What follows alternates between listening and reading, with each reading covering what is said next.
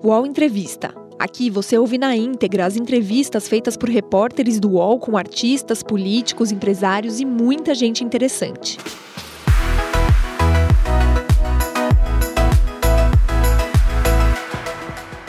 Formado em Direito, Roberto Freire nasceu no Recife. Tem 79 anos e 44 dedicados à vida parlamentar. Se filiou ao Partido Comunista Brasileiro, ainda jovem, e começou na política militando contra a ditadura e advogando para os trabalhadores rurais. Com o AI-5, se exilou no Chile. De volta ao Brasil, se filiou ao MDB. Em 72, foi candidato a prefeito de Olinda, mas perdeu para o Arena. Dois anos depois, foi eleito deputado pelo estado de Pernambuco e, em seguida, iniciaria o primeiro dos seus oito mandatos como deputado federal. Em 92, uma ala do PCB decidiu fundar o PPS e Freire assumiu a liderança do governo de Itamar Franco na Câmara depois de ser favorável ao impeachment de Collor. Ele também foi senador e apoiou a campanha de Ciro Gomes, a presidência pelo PPS por duas vezes, em 98 e 2002. Em 2016, Roberto Freire assumiu o Ministério da Cultura no governo Temer e deixou a pasta depois que o ex-presidente comunicou que ficaria no cargo mesmo com as denúncias feitas pelo empresário Joesley Batista. Em 2019, o Tribunal Superior Eleitoral aprovou a mudança de nome do PPS para Cidadania, sigla que Roberto Freire dirige até hoje. O partido, que tem como candidato à presidência o senador Alessandro Vieira, deve decidir no dia 15 deste mês se formará ou não uma federação com o Podemos, PSDB ou PDT. Aliás, esse é um dos nossos assuntos do All Entrevista de hoje. E comigo nessa entrevista, dois dos nossos colunistas de política aqui, Josias de Souza e Thales Faria. Em primeiro lugar, muito obrigada, ministro Roberto Freire, por estar aqui conosco ao vivo no UOL Entrevista. Seja Olá. muito bem-vindo ao nosso programa. Bom dia. Bom dia, prazer estar aí com esses dois amigos nossos, melhor ainda, e com você comandando e coordenando tudo aí. é, dois dos nossos é, grandes colunistas de política aqui, Thales, que é o chefe da sucursal de Brasília. Olá, Thales, bom dia para você.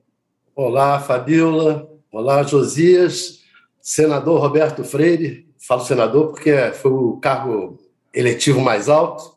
É um prazer tê-lo aqui. E olá, Josias. Bom dia mais uma vez para você. Bom dia de novo, Fabiola. Bom dia ao Thales. E muito obrigado, Roberto, por nos conceder a entrevista. Vamos em frente. Vamos em frente, vamos começar falando sobre federação, né? Porque eu acho que esse é o assunto também do dia. Ontem o Supremo Tribunal Federal deu aval a isso, né? É, inclusive aumentou um pouquinho o prazo, conforme os partidos também estavam pedindo, vai até dia 31 de maio.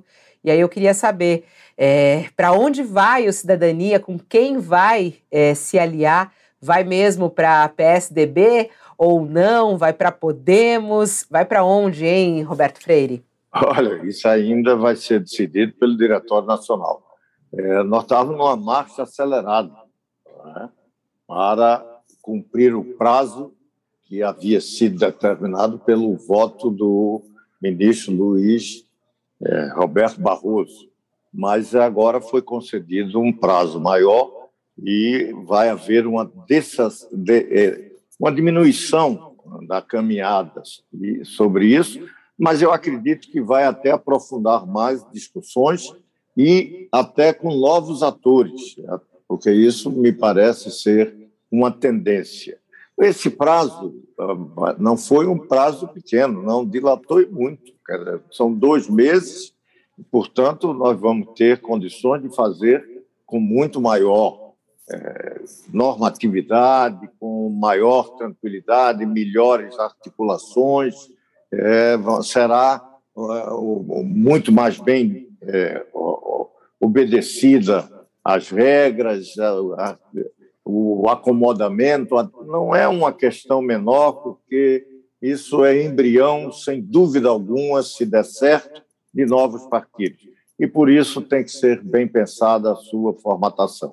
Nesse sentido, o, o, o Cidadania está tendo muito cuidado, porque foi procurado por dois dos três partidos e, e, estamos conversando com os três. Eu posso dizer que o mais avançado nesse debate foi do PSDB, até porque eles tiveram já uma reunião do seu, da sua executiva nacional e tiraram esse indicativo de buscar essa, essa, essa federação. Nós vamos discutir esse processo e iríamos decidir. É. Hum. Desculpa até interromper, mas foi curioso porque o João Dória, o governador, chegou até a anunciar essa união, né? Ele anunciou isso nas redes sociais, né? É, mas não, nem, o, nem o PSDB, nem nós tomamos nenhuma decisão.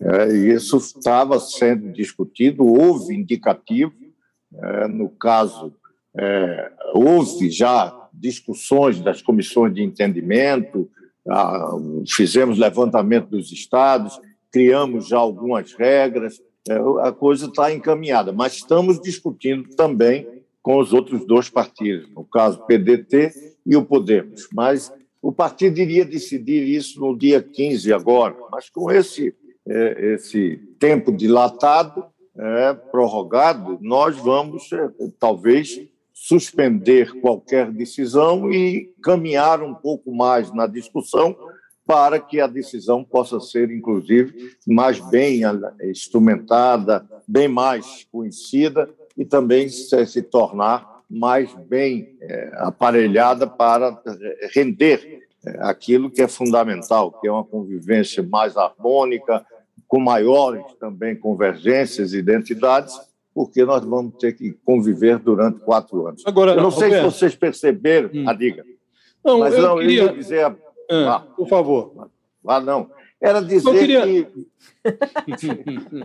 tá engraçado isso. Vai primeiro o Roberto Freire, vai, conclui. Vamos... Pode completar, Roberto. Não, era só para dizer que, você, não sei se vocês perceberam, nós não estamos discutindo federação em torno de candidatos, porque todos os quatro que estão envolvidos têm candidatos, têm pré-candidatos.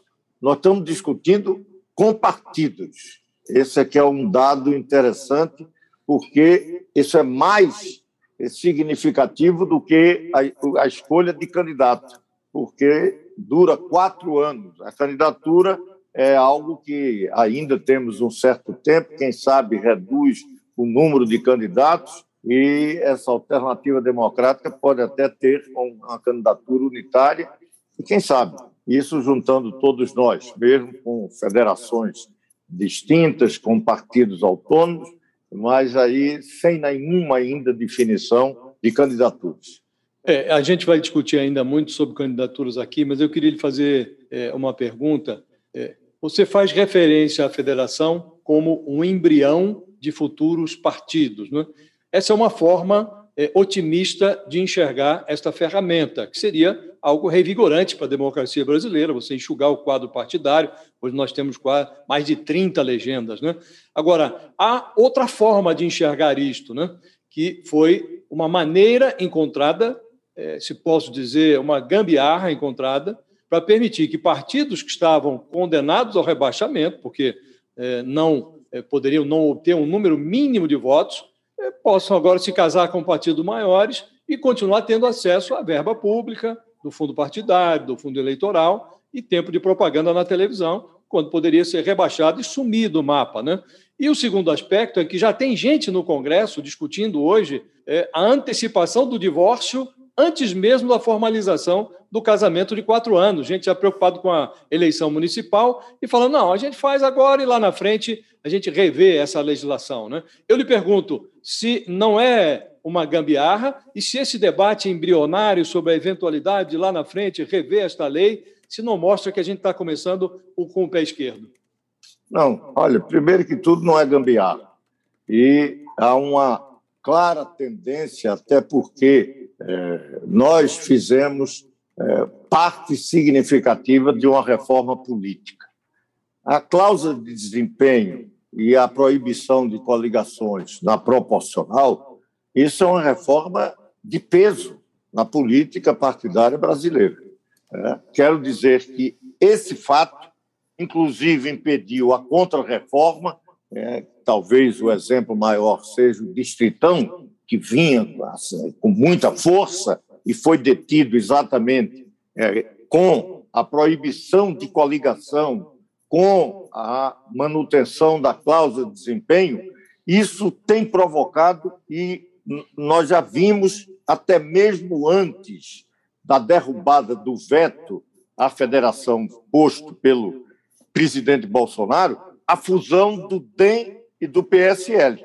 Essa tendência de trabalhar dentro do presidencialismo com essas duas regras que fazem com que a perspectiva de pequeno partido ou é irrelevância ou desaparecimento, você começa a discutir e a tendência se afirma de que temos que buscar blocos maiores, temos que buscar fusão, Por isso eu lhe pergunto, Roberto, é... por isso eu lhe pergunto se não é uma gambiarra, porque você, não, faz, por faz referência à reforma política e referência correta.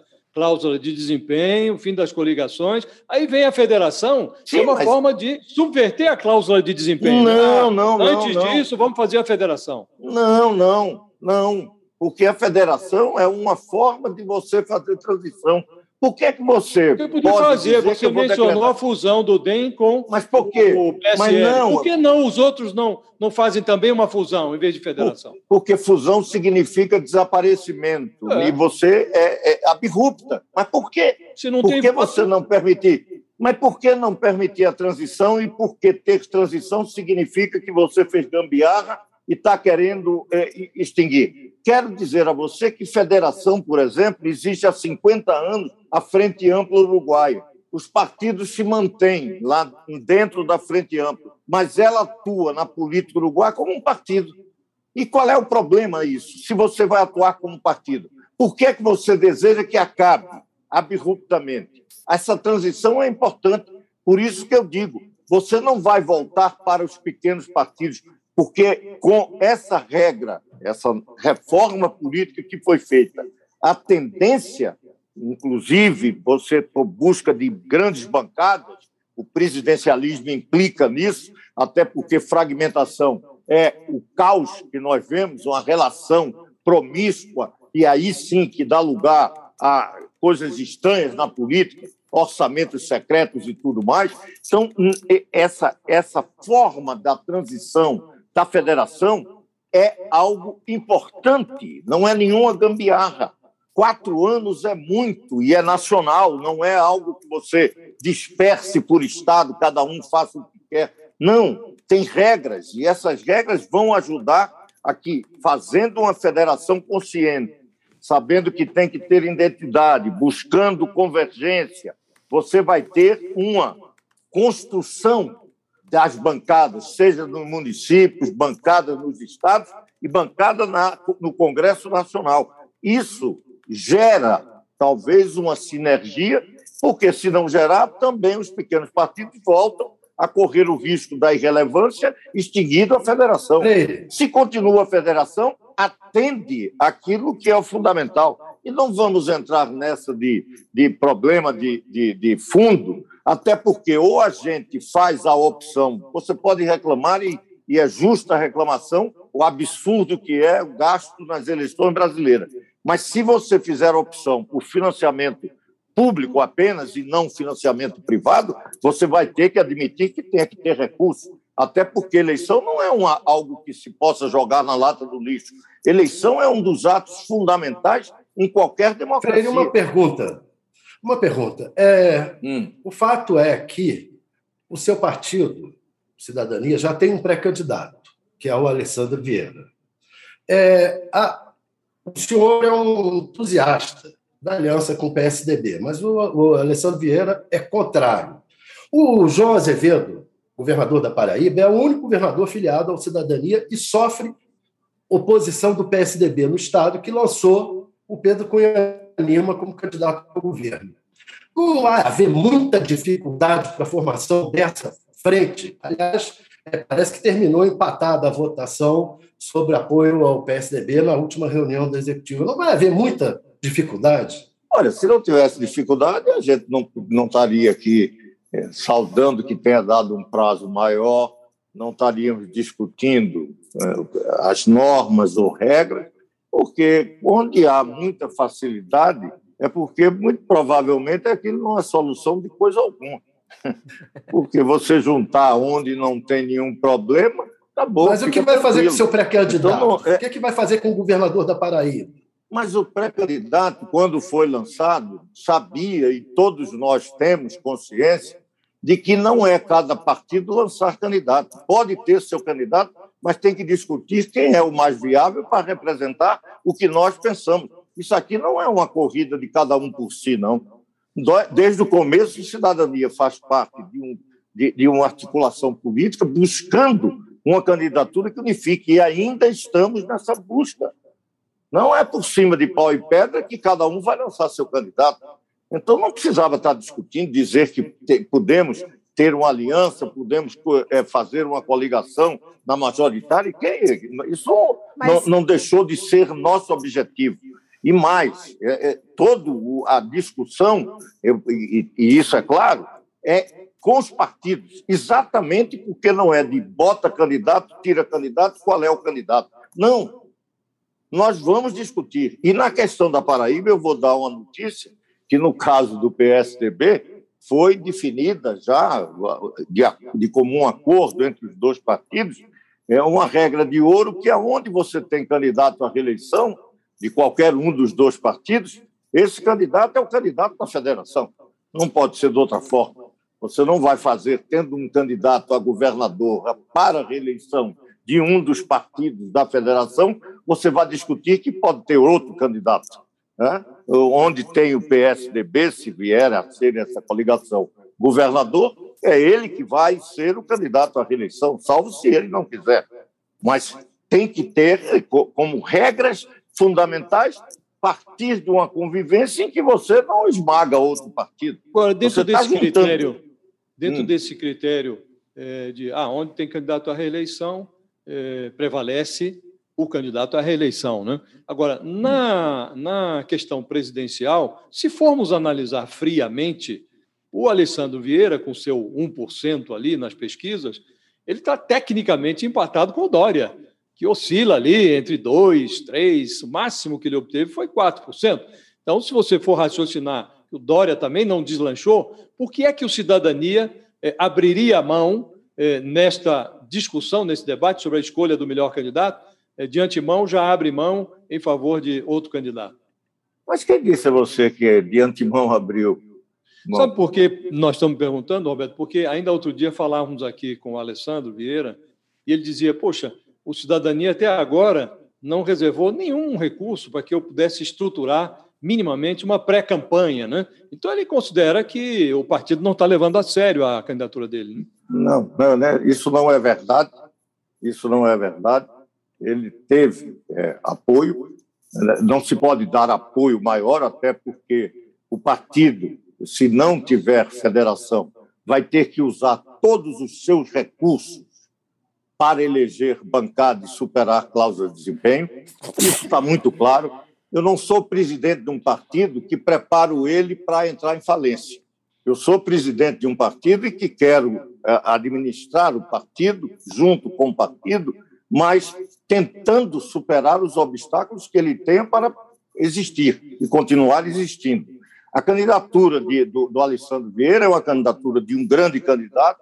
O partido está discutindo com os outros candidatos, tendo o seu candidato. Agora, evidentemente, não vai impor o seu candidato como espera que ninguém imponha. Isso será fruto de um debate. E isso vai ser discutido. Dessa forma, o que você pode dizer é que nenhum candidato da chamada alternativa à polarização Lula-Bolsonaro tenha disparado, seja um candidato natural, tenhamos que unificar em torno dele. Isso não aconteceu. Pelo contrário, nós estamos vendo todos muito próximos. Quem chega a quatro está também em empate técnico com sete, é que é Ciro Gomes e Moro, que estão lá. Então está tudo ainda sendo discutido. Ninguém está definindo coisíssima alguma. Agora, o senhor critica. Processo... Oh. Desculpe. O senhor critica a polarização, mas não, é, não. o seu partido, Cidadania, vive a reboque do Centrão na Câmara e vota tanto com o governo. O levantamento não, do, do Congresso é. mostra que o Cidadania acompanhou 87% dos encaminhamentos do líder do governo à Câmara. Sim. Agora, Partidos de oposição tiveram menos de 50%. Por que não, isso? Por que, que o cidadania está tão grudado na Câmara ao Bolsonaro? Não tem, não, não está grudado. Está grudado a, pandemia e grudado as reformas. Se você começar a imaginar que toda essa chamada oposição antirreformista, elas não votaram em saneamento, marco do saneamento básico, não votaram reforma da Previdência. Tudo que significar mudança e reforma tem um olhar simpático do cidadania. Nós sabemos que esse Estado brasileiro e a sociedade brasileira é uma das mais injustas do mundo, de maior 87%, desigualdade. 87%, líder, de daí, aproximação com, as, com muitas dessas coisas, muitas dessas mudanças foram feitas até o governo sendo contra, o governo Bolsonaro sendo contra, é, mas foi aprovada com apoio da, dos seus líderes. Algumas é, que podem você admitir, também a oposição votou. Na pandemia ia votar contra auxílio proposto pelo governo? É, por favor, não vamos analisar essa votação da forma que se analisa é, numericamente. Tem que analisar o mérito. Eu queria voltar. O mérito, eu quero dizer que é o mérito, o mérito, nós votamos com o nosso programa, nós somos a favor da reforma da Previdência. Queria fazer a... Nós votamos com Fernando Henrique, nós votamos com Lula, nós votamos com Dilma, com Temer e votamos agora com Bolsonaro. Se a esquerda, que tradicional, não quer reforma nenhuma no Estado brasileiro, isso é problema dela. Nós não temos isso de buscar quem é o governo, não somos sistemáticos na oposição. Essa é a explicação clara e você vê muito, muito de perto que várias das votações foram votações que unificava o Congresso, a sociedade, em função do combate à pandemia, muitas vezes indo contra Roberto. o próprio governo. É, queria lhe é perguntar, é uma, queria lhe fazer uma pergunta que hum. É, trafega na, no, no mesmo tema, mas de outra maneira. Né? O PSDB tem lá 32 parlamentares e o partido lamenta que metade dessa bancada hoje esteja conectada com o chamado é, orçamento paralelo, emenda secreta. Metade da bancada do PSDB está na fila do Arthur Lira para receber é, o seu quinhão no orçamento secreto. Eu lhe perguntaria se na bancada do, do Cidadania você tem segurança de que não há parlamentares também é, mordendo deste orçamento secreto. Eu tenho, inclusive, está esperando que o Supremo tivesse uma posição mais firme de dar total transparência a essas emendas, até para se poder saber. Realmente, o que eu posso dizer é que é, nós votamos em baleia do MDB, né? na, na, na, para presidente da Câmara. E o partido é de oposição ao governo Bolsonaro desde o começo. Agora, o que nós não somos é aliados, até porque rompemos inclusive como quando o fim dos, da experiência do socialismo real, nós modificamos, como o Partido Comunista Italiano, como grande parte do movimento comunista internacional, que viu esgotado o seu projeto de organização social chamada de socialismo real, ou com o nome que se queira dar.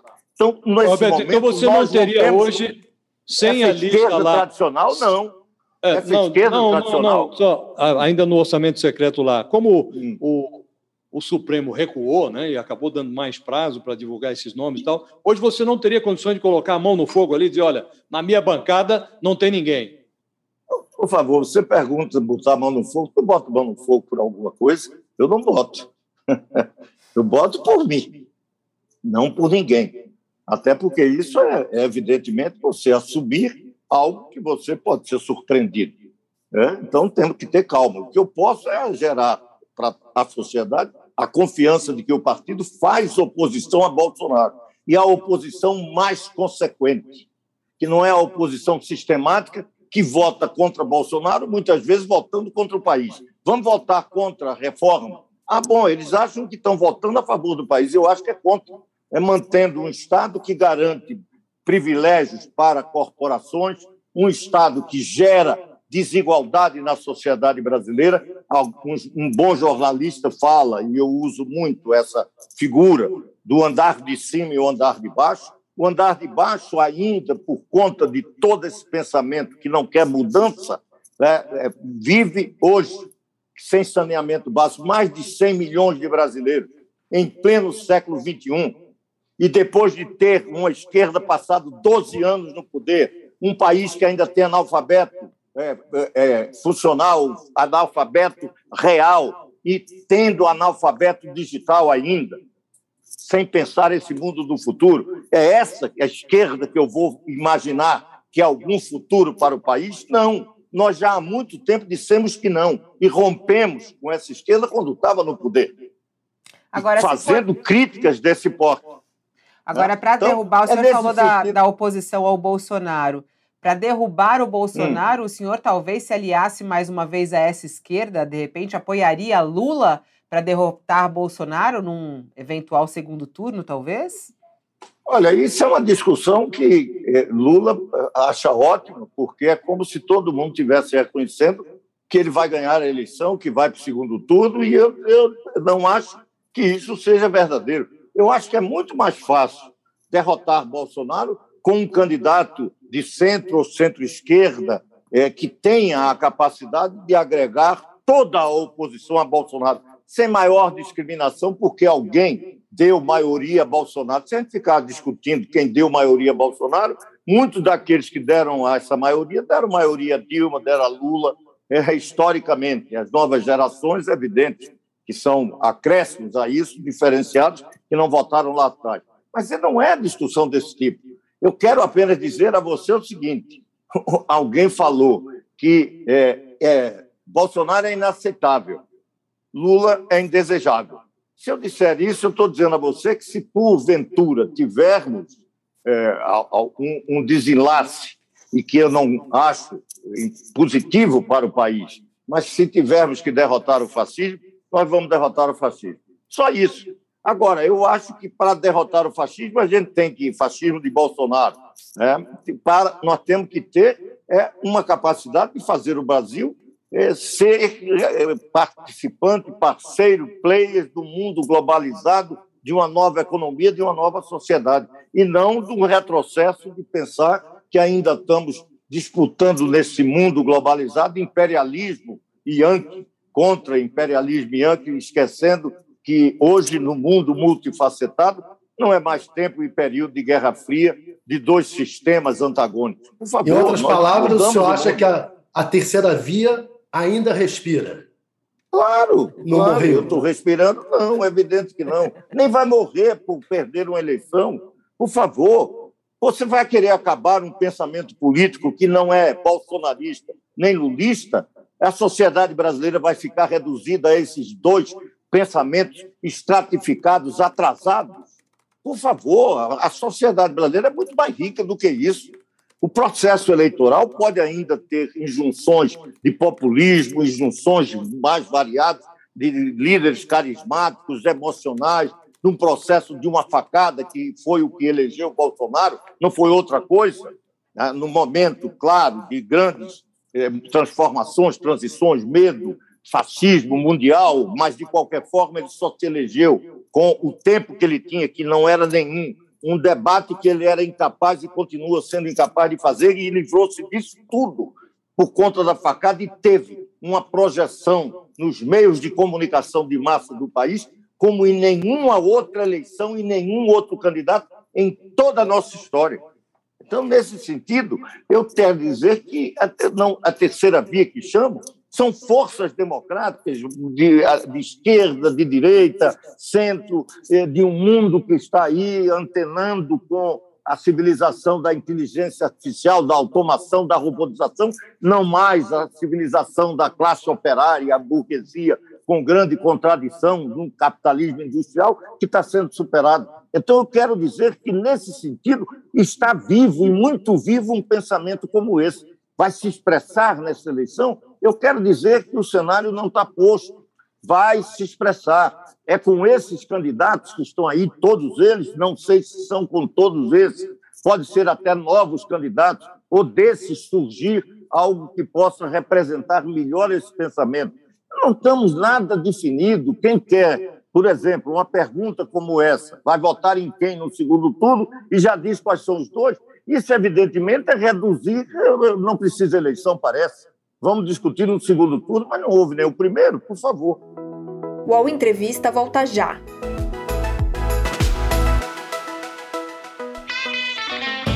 Splash é o podcast de entretenimento do UOL. Nele, você encontra o Splash VTV, mesa redonda sobre televisão com os assuntos mais quentes da semana, e tem também o Splash Entrevista e o Splash Show, com análises e conversas sobre o que realmente importa no mundo do entretenimento, e até o que nem importa tanto assim. Você pode acompanhar os programas de Splash no UOL, no YouTube e nas plataformas de podcast. Quando ele fala sobre o, o candidato viável, né, eu queria saber como é que vai se chegar a essa decisão. É, porque até na, na, antes, quando o senhor estava respondendo sobre Alessandro Vieira, né? Ele e Dória, quando até Josias perguntou que os dois estão empatados tecnicamente. Qual, qual, vai ser, assim, quais vão ser os parâmetros para decidir isso? É, o, o que, que vai ser um candidato viável? E na sua análise hoje desses nomes, qual é mais viável na sua análise? Por exemplo, João Dória é governador do estado, né? E não consegue decolar. Alessandro Vieira teve uma ótima é, atuação na CPI, é, teve muita exposição, também não decola. Sérgio Moro havia essa expectativa, também não está decolando qual é o candidato mais viável na sua análise, pela sua experiência política aí eu pergunto, né, como um analista político também, qual que vai despontar na sua análise? Eu não sei, se eu soubesse, eu não era analista, eu era profeta, e não sou. O que eu estou dizendo é que não vamos ficar imaginando que não vai haver. Eu vou dar um exemplo que eu sempre uso, é, em, mil, em, em 2000, 2000 aí não me lembro, 2002, 2002. No Rio Grande do Sul, nós tínhamos um candidato é, que era favorito, que era inclusive candidato à reeleição, Antônio Brito. E nesse período, mais ou menos, oito meses antes da eleição, é, se tinha como certa que é, iria ser um segundo turno entre ele e Tarso Genro, do PT. Era, é, as pesquisas indicavam apenas os dois, não existia outro candidato, eram os dois e era essa mesma discussão. Ninguém imaginava, por exemplo, e está tá hoje na, na, nas páginas de jornais, Germano Rigoto, coordenador da campanha, que você esqueceu até de falar, da Simone Tebet, que também é uma que está lá pontuando pouco e que é uma das candidatas desse campo é, que eu chamo de democrático. Pois bem, esse Germano Rigoto saiu candidato pelo MDB, é, nas primeiras pesquisas antes da campanha, 3%, 4%, ninguém imaginava que aquilo dali tivesse algum futuro. Pois bem, iniciada a campanha, Germano Rigoto termina é, sendo governador do Rio Grande do Sul. Não estou querendo dizer que isso vai se repetir, mas eu quero dizer que isso é uma possibilidade. Por que, é que a gente está excluindo que haja algo semelhante num país que tem, e isso é inédito, claramente um movimento na sociedade que busca essa unidade, que quer encontrar um candidato que não seja para que, que o permita não votar nem Bolsonaro nem Lula, que seja um candidato desse bloco político. E isso está caminhando. É, quando se discute, por exemplo, todos esses candidatos, nós já tivemos juntos as forças políticas que representam todos esses candidatos discutindo como fazer. Nós não sabemos como isso vai ocorrer, mas estamos abertos para qualquer ocorrência, porque há um sentimento na sociedade de que é importante formular um programa que fuja exatamente desses dois polos que aí estão, que representam para nós uma continuidade do que nós temos e o Brasil precisa superar esse atraso. Nós temos um presidente da República que pensa que está ainda no século XIX, corrida do ouro, que a riqueza da Amazônia é o garimpo, e está lá armando com armas à vontade. É um faroeste. Ele imagina isso, mocinhos e bandidos. Pois bem, eu quero dizer que a Amazônia, a riqueza é a floresta em pé. é o século XXI, é a economia verde, é a economia sem carbono. Quem é que está discutindo isso? Essa, essa alternativa democrática tem esse pensamento. Não os candidatos ainda discutiram isso. E temos que preparar isso. E há espaço. Roberto, eu queria, sem prejuízo de voltarmos a esse debate sobre sucessão, Temos que ir, claro. fazer uma, uma pergunta.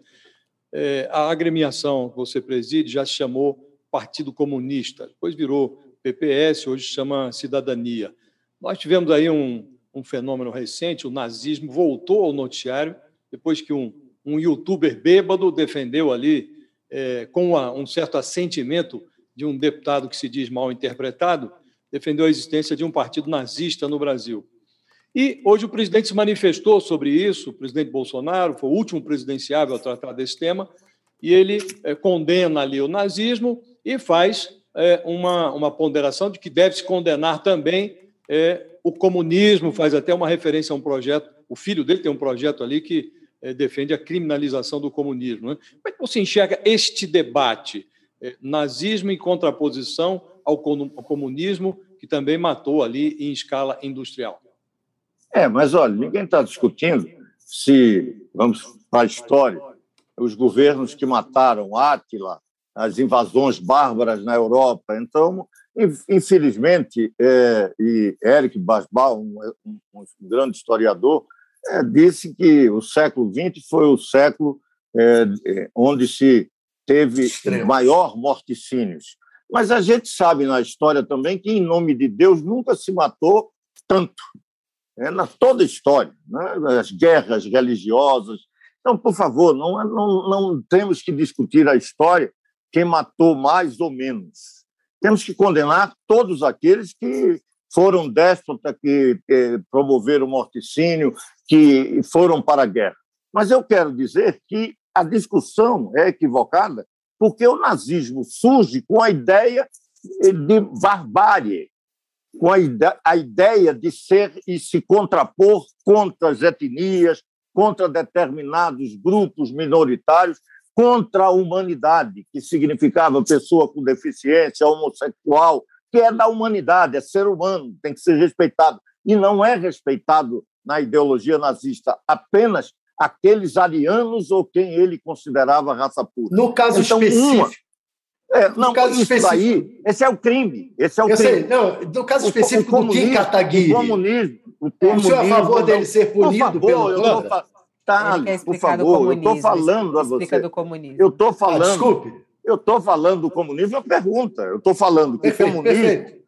derrotou o fascismo junto com os aliados. Pronto. Derrotou por quê? Pelo campo de concentração, pelo holocausto, pela barbárie instalada, por uma Alemanha de campo de concentração, de experimentos eugenistas, de, de, dos monstros Mengele, Eichmann, todos esses daí que pululam na história da Alemanha e que a Alemanha tem condições e diz e condena isso. A Alemanha não condenou comunismo. Pode-se condenar os crimes de Stalin, mas a ideologia, você falar de comunismo, você fala de uma sociedade fraterna, mais igual.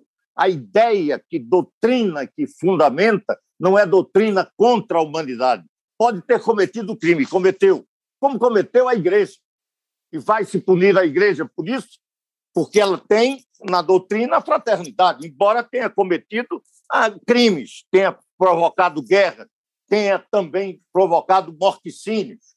Agora, vai se proibir a, a, a, a, igreja, a religião? É a mesma coisa de uma ideologia. É uma ideologia que não prega a morte, que não é contra a humanidade, então não pode ser condenado. Mas o Kim Kataguiri, o senhor é a favor dele ser punido pela Câmara? Não. O PT não. e o, e não. o Eduardo Ele Bolsonaro cometeu. já entraram com a ação. Sim, mas isso aí já. Na comissão de ética. O senhor é a favor dele Também. ser punido pela Câmara? Não, eu não acho. Ele, inclusive, já pediu desculpa. E ele, ele quis bancar hoje o que acontece muito, o, o liberaloide, de achar que uma ideologia que é, é, é, é fundamentada na ideia contra a humanidade, contra o ser humano, tem um, um, uma base bárbara, uma base bestial. Então, ele, nesse sentido, cometeu um grave erro. Mas eu não acredito que ele seja e ele tenha é, qualquer visão, não demonstrou, pelo menos no seu mandato, visão de ser defensor de uma ideologia dessa. É, não deve ser condenado, mas não deve ser permitido que faça proselitismo.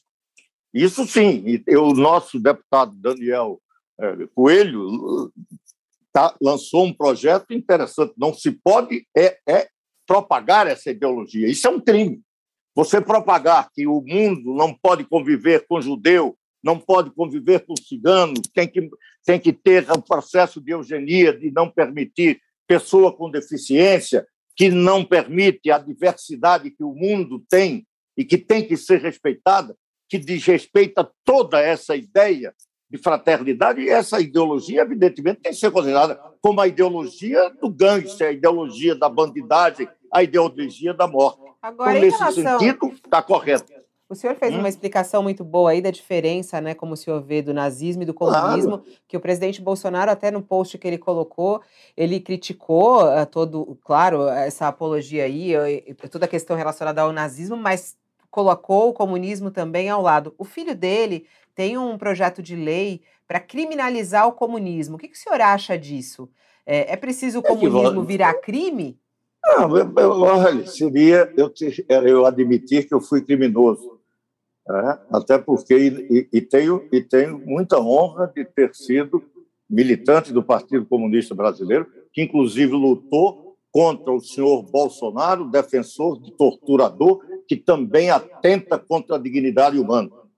E eu estava do outro lado, combatendo o regime que ele defendia, regime de torturadores e que também assassinou seres humanos, porque pensavam diferente. Isso, evidentemente, é, coloca quais são as nossas posições. Eu não defendo é, mais o sistema, não defendi crimes de Stalin, ao contrário, condenei, o Partido Comunista condenou. É claro que temos diferenças. E a minha diferença básica com o Bolsonaro é que eu defendo a democracia, coisa que ele não sabe o que é e sempre foi contra. Eles estão se assombrando com é, espantalho, não? Porque hoje o, o, o, seu, o seu partido, ex-partido comunista, está mais próximo da social-democracia, né? Você pega também o PCdoB, não me parece que o PCdoB tenha nenhuma vocação autoritária, né? Há, a seu juízo, um espantalho nesse debate, não? Claro, não só não é no debate brasileiro, isso inclusive é no mundo. Há um movimento é, de setores é, que. Pode continuar que a gente está é um... te ouvindo. A gente está te ouvindo. Deu... É, é um problema que eu não consigo não no celular, mas tu, tudo bem. Não, é, olha, é um, um, esses setores da, da, da extrema direita é, que evidentemente acontecem em todo momento é, disruptivos da história, é, isso acontece quando dá crise e as pessoas com medo da mudança, da crise, que se opera independente de gostarmos, querermos ou não. Esse receio, esse medo em sociedades gera movimentos reacionários de tentar deter a marcha da história ou até regredir, voltar e, idealizar é, o que foi o passado e apelar para esses valores tradicionais o, é, o, nacionalismo, por quê? Porque eu conheço a, é, quem é que está junto de mim, quem vive na mesma nação, tem uma mesma cultura, medo do estrangeiro, do estranho. Então, tudo isso gerou, e nós estamos vivendo num processo desse disruptivo, gerou essa volta a um passado, é, são os, é, os, cavaleiros templários, então tudo, Idade Média, junta tudo. Né? Então, nesse sentido, é, essa, essa onda, essa vaga fascista que nós estamos vendo no mundo, teve aqui no Brasil e teve, ainda bem, uma liderança como de Bolsonaro, que é um, é, é, é um, um, um líder que, evidentemente, é, saído do governo, vai cair no esquecimento, até porque ele é incapaz. Mas esse movimento tem força na sociedade brasileira, talvez até algumas delas adormecidas, e esse momento despertou. Então, esse processo, essa direita, vai ficar mais claro. Mas o processo, quando tiver maior clareza, inclusive ter uma esquerda que não se identifique com esta direita, extrema direita, por exemplo, contra a globalização do mundo, imaginando que nós vamos voltar estados nacionais com fronteiras indevassáveis, é, com economias protecionistas, de desenvolvimento interno, com uma visão. É, é, ao contrário do que é a nova economia das cadeias produtivas globais, e cada vez maior integração e maior abertura, tudo isso gera problemas, não é algo idílico, é traumático. Mas é esse o futuro. Quando o senhor fala e é dessa é esquerda. Sentido... É. Quando o senhor fala dessa Sim. esquerda, o senhor coloca o PT nessa esquerda? O senhor considera o PT de esquerda, não? Olha, eu não posso, eu não sou, eu não sou oficial de Santa Inquisição das esquerdas, não. Eu, quem quiser se referenciar como esquerda, tem todo direito. Mas eu acho que é uma esquerda atrasada, está perdida. Olha, teve uma esquerda, quando da Revolução Industrial, eu faço um pouco essa, essa comparação, que se chamava ludista, que imaginava combater as mudanças, que mudava todo, mudou o mundo com a Revolução Industrial, quebravam motores, quebravam máquinas. É, por quê? Porque imaginava que tinha que continuar como estava, embora lutando contra aquela realidade, tentando criar uma sociedade mais justa, mas achava que aquilo, como veio desarrumar o que havia anteriormente, aquilo dali tinha que ser destruído. Eu digo a você que há uma esquerda hoje que está vivendo esse mesmo momento. É, é, hoje você não tem mais chão de fábrica com pessoas, você tem com, com, a, com, a, com automação, com robotização, computação. Você tem um outro mundo que está aí produzindo muito mais. É só ter uma tomada, liga ali, tem energia de 24, 48, 72, tem a todas as horas. Tem apenas Lula, que manter. Mas Lula representa é um ser essa esquerda? Mas Lula representa essa não. esquerda? Porque quando o senhor fala, é, é, é isso que ele tá, que representa? Representa, representa, representa. É a esquerda ludista, tem... é isso? Essa é a esquerda ludista, de, só que digital. O que eu estou querendo dizer é que já uma esquerda no mundo, pelo menos vai ser referenciada assim, que está acompanhando essa evolução, está discutindo sustentabilidade como algo fundamental, o mundo da economia verde, sem carbono, está discutindo que petróleo é datado. Não é simplesmente só porque vai se acabar, não, é porque a sociedade está começando a ter uma energia que é muito maior, renovável, que não, não cria problemas na natureza. Tudo isso é uma nova economia.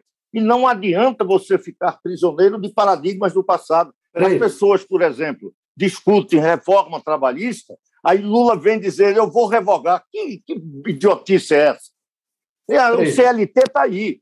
Não, não tirou nenhum grande direito do que era o trabalhador. A CLT continua. O que está sendo tratado lá são as novas formas de trabalho, o novo mundo do trabalho, o futuro. É tratando daquilo que vocês, inclusive jornalistas, há algum tempo já entenderam que CLT não poderia representar o que vocês deveriam ser, e vocês se transformaram todos em chamados PJ.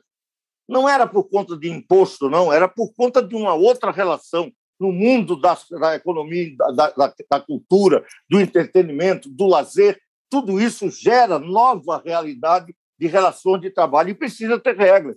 E essa reforma trabalhista foi pensando muito mais futuro do que imaginar que é o passado. O passado já está sendo, já foi regulamentado. O senhor fala... Então, essa esquerda, essa esquerda que eu imagino, é uma esquerda, por exemplo, que está na Alemanha governando, é, imaginando com os verdes, com os liberais, um novo mundo que se descortina, e não pensando arcaicamente até contra a União Europeia, contra a globalização, é, com um mundo cada vez mais ainda fechado. Isso está sendo superado. O senhor fala é em novas tendências. O senhor fala em novas tendências, e entre as novas tendências que o senhor tem falado, uma delas é que com a nova, com a lei eleitoral, com a lei eleitoral que está aí, a lei partidária, é, os pequenos partidos, as legendas pequenas tendem a se acabar. E a, sua, e, e a sua, seu partido, Cidadania, é uma dessas, que tende a ter irrelevância e daí está discutindo federação, etc. O senhor não, não, acha, não, não. acha que é um, o seu partido acabou sendo um fracasso? Não, não. Eu tô, não, é, é, não é fracasso que eu estou aqui dizendo a você o que significa o futuro.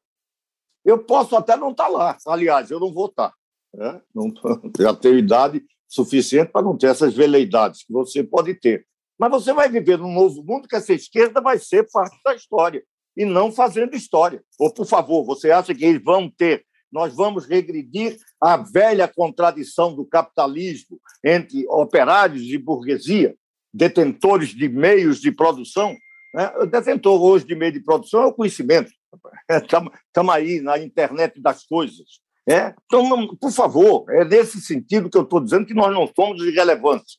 Agora, do ponto de vista de representação, nós não estamos pensando federação aqueles que, como nós, superaram cláusula de desempenho, que superamos em 18, saiba disso, o Cidadania conseguiu superar. Não é esse o problema maior, não. Podemos superar, mas é que temos que começar a pensar não nessa matemática. Nós temos que começar a pensar que será irrelevante em função do tamanho. Nós precisamos começar a congregar aqueles que tenham maior identidade programática para formar grandes blocos, porque a política está exigindo isso. Quando o DEM não tem problema de desempenho algum para o DEM. Tinha um grande partido, fez uma grande eleição em 2020. É, para quê? Fazer federação ou fusão. E fez, com um outro grande partido. Por que, é que o PT e PSB, por exemplo, discutem federação? Eles não precisam discutir cláusula de desempenho. Por favor, não reduza a discussão da federação apenas superação de cláusula de barreira para pequeno, para resolver problema do PCdoB, como falam muito, para resolver problema de outros pequenos partidos, como o nosso. Não. Nós estamos discutindo é uma tendência. Se fosse assim, não teria o PT pedido para ter mais tempo para melhor discutir. Deu para compreender que nós estamos numa mudança e não temos por que ficar presos a paradigmas do passado. Roberto, existe, aí uma, hum. existe hum. aí uma federação que é uma federação que funciona, é, defende os seus próprios interesses e não é formalizada como federação, mas existe, que é o Centrão. O Centrão é uma federação de partidos que tomou conta do orçamento e, e trabalha de forma é, coordenada no Congresso Nacional.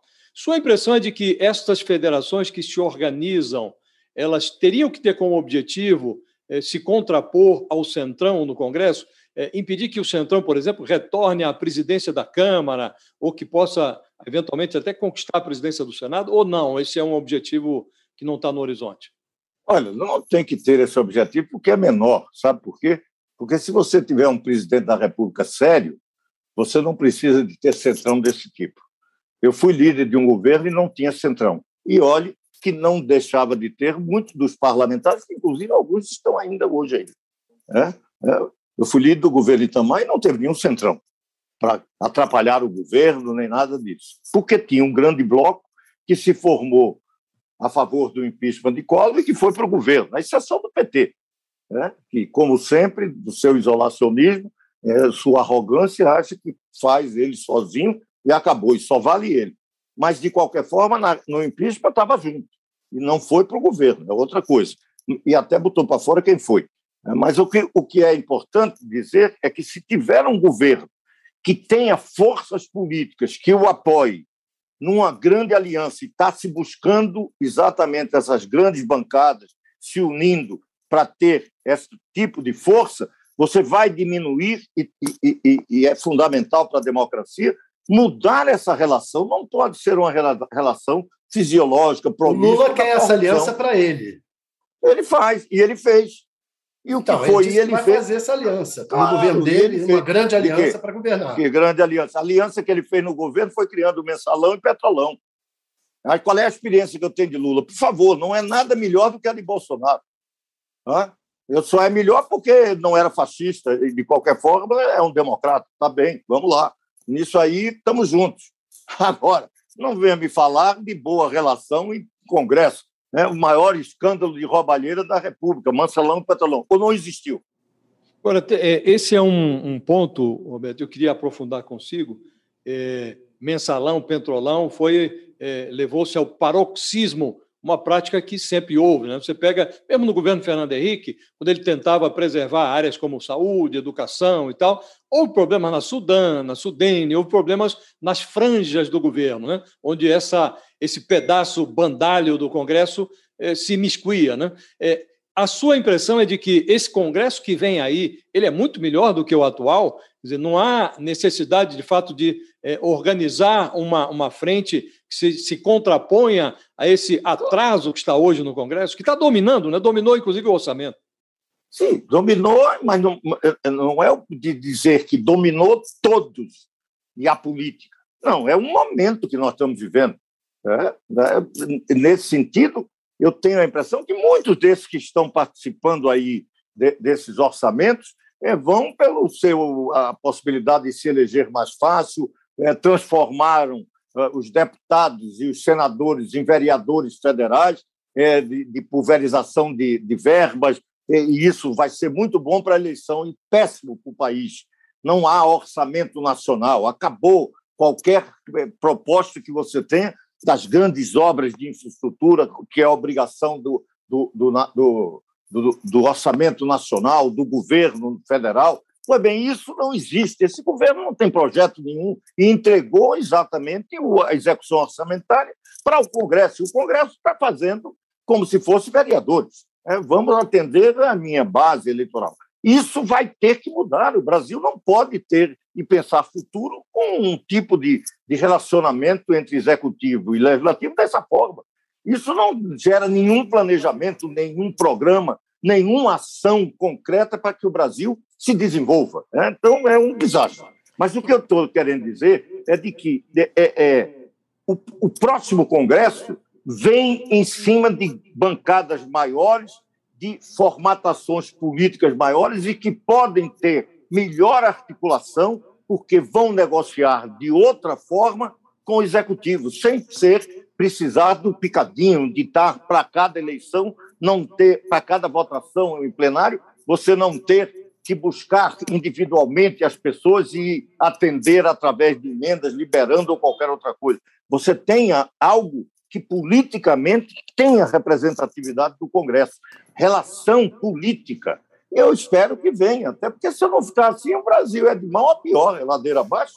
Não, eu acredito que a gente precisa, e por isso é crucial essa eleição. Não podemos voltar. Está bem, o PT ah, será que aprendeu? Eu não sei, eu não fico cobrando meia-culpa, nem, nem confissão, nem coisa alguma. Esse é um problema. A política eu olho muito para frente. Não esqueça a história. Aí não. é? Mas olho para frente. O que eu estou imaginando é que tenhamos não volta de mensalão, de comprar centrão, orçamento, isso, isso seja página virada.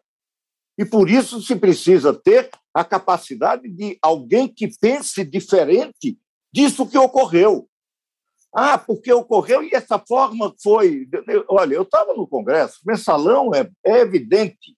É, o, o PPS se livrou do mensalão porque não aceitou ser barriga de aluguel daqueles que queriam vir apoiar o governo, numa época que nós estávamos no governo, tínhamos até ministro, no governo Lula, primeiro começo do mandato do governo Lula, e que queriam vir para o PPS, e nós não aceitamos.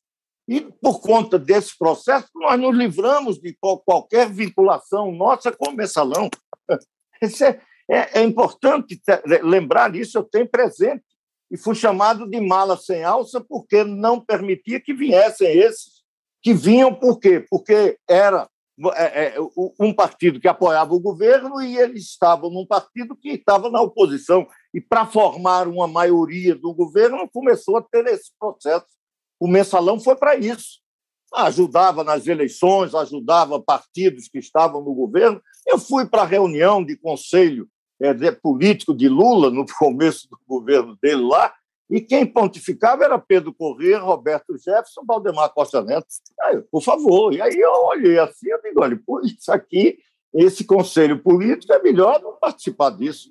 E, inclusive, entreguei a liderança para um outro companheiro, porque eu começava a ir lá e ver que aquilo não era bem o que eu estava imaginando uma esquerda no Brasil enfrentar os nossos desafios. Estávamos vindo de um governo, um bom governo, com vários problemas, mas um bom governo, né, que ajustou muitas coisas e que já tinha vindo do governo Itamar. Então, tudo isso eu estou querendo dizer, eu acredito que a gente precisa, com esta compreensão, mudar essa realidade. O Brasil não aguenta mais décadas perdidas. É nesse sentido que eu digo que essa eleição ainda vai ter muita coisa para discutir, vai ter muito debate. Não vamos ficar pensando que isto está é, Lula fazendo a guerra de posição, como se já tivesse, diz que não está de salto alto. Mas, tudo bem, aceito que não está de salto alto, mas está apenas é, buscando ali, cria problema aqui, busca um dissidente ali, como se isso fosse resolver o problema. Não. A sociedade está querendo saber o que é, para onde é que nós vamos. Porque, do jeito que está, se ficar com esta simples contradição, volta Lula ou continua Bolsonaro, isso é um desastre para um Brasil que precisa fazer esse ajornamento para o século XXI. O Brasil já perdeu muito tempo muito bom, bom o seu desabafo aqui. O pessoal está gostando aqui no nosso WhatsApp. É, só uma coisa, já passou até o tempo, já são 11 horas e 4 minutos. Eu só fiquei com. Queria perguntar ao senhor uma Olha, coisa. Por mim, por mim, a gente continua. Assim. a, a senadora. Porque, olha, é. esse, esses debates é, são pouco feitos, até porque há muito tempo eu dizia: há uma esquerda que interdita um, um debate do que é que significa realmente um governo de esquerda. Por quê? Porque eles foram construídos na base de ser oposição. E ser oposição sistemática é a melhor forma de você unir o partido. É. Só que você não constrói um partido para saber o que é que vai fazer. Sabe o que se opor. Aí é contra tudo, cada um de uma forma.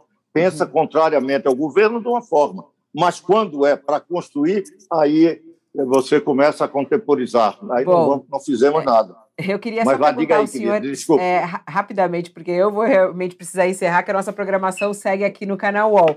É, a senadora Eliane, Elisiane Gama esteve com o Dória recentemente. É, nessas conversas, há alguma possibilidade de ela ser vice numa eventual composição? Está é, em discussão isso ou não? Olha, o que eu posso dizer sobre isso, duas coisas, muito rapidamente. A Lisiane Gama tem algumas características, além da sua capacidade como parlamentar, isso já foi demonstrado, ela tem algumas é, características próprias dela é, que a credenciam né, como um excelente, é, não vou dizer candidato, que já temos tanto, não vai entrar mais um e nem criar problema no nosso partido. Mas ela características para uma vice, sem dúvida. Mulher, nordestina, é, e é evangélica. E é evangélica progressista, evangélica não fundamentalista, evangélica que respeita a república laica e o pluralismo.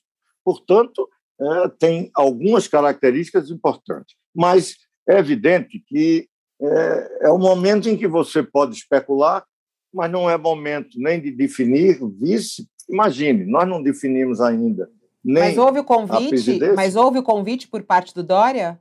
Não, não acredito que convite não. Houve, deve ter, eu não sei, mas deve ter havido conversa sobre hipóteses. E... Mas não, não a... até porque você não, você não pode imaginar vice né, como escolha da agora. Lula não pode nem confirmar com Alckmin, por exemplo. Não é só porque tem gente que é contra, não é isso, não. É porque é cedo. Você ainda não sabe. No nosso caso, nem quem é o candidato né, da federação ou o candidato de se vai ter todo esse número de candidatos ou se isso vai ser reduzido, se você pode ter candidatura única. Ou seja, falar de vice é, evidentemente, botar muito o carro adiante dos bois. Tá certo, então. Olha, eu agradeço demais a sua entrevista aqui, a sua a sua conversa, que foi muito interessante para a gente é, conversar a respeito da história brasileira também, que o senhor relembrou de muitos dos seus tempos aí no Congresso também. Muito obrigada. Eu só, é, e a gente segue posso, conversando. É, eu só posso. Tá bom, eu só posso dizer a você que com dois entrevistadores desses, se a entrevista não fosse boa, eu desistiria. Obrigada, Thales. Até. Grande abraço aí a todos. Um abraço, senador. Tchau, tchau, Josias. Até. Tchau, tchau. Tchau, Fabiola. Muito obrigado. E obrigado ao Roberto Freire também. Abraço. Abraço, Thales. E assim a gente encerra mais um UOL Entrevista. O UOL Entrevista e outros podcasts do UOL estão disponíveis em uol.com.br podcast. Os programas também são publicados no YouTube, Spotify, Apple Podcasts, Google Podcasts e outras plataformas de distribuição de áudio.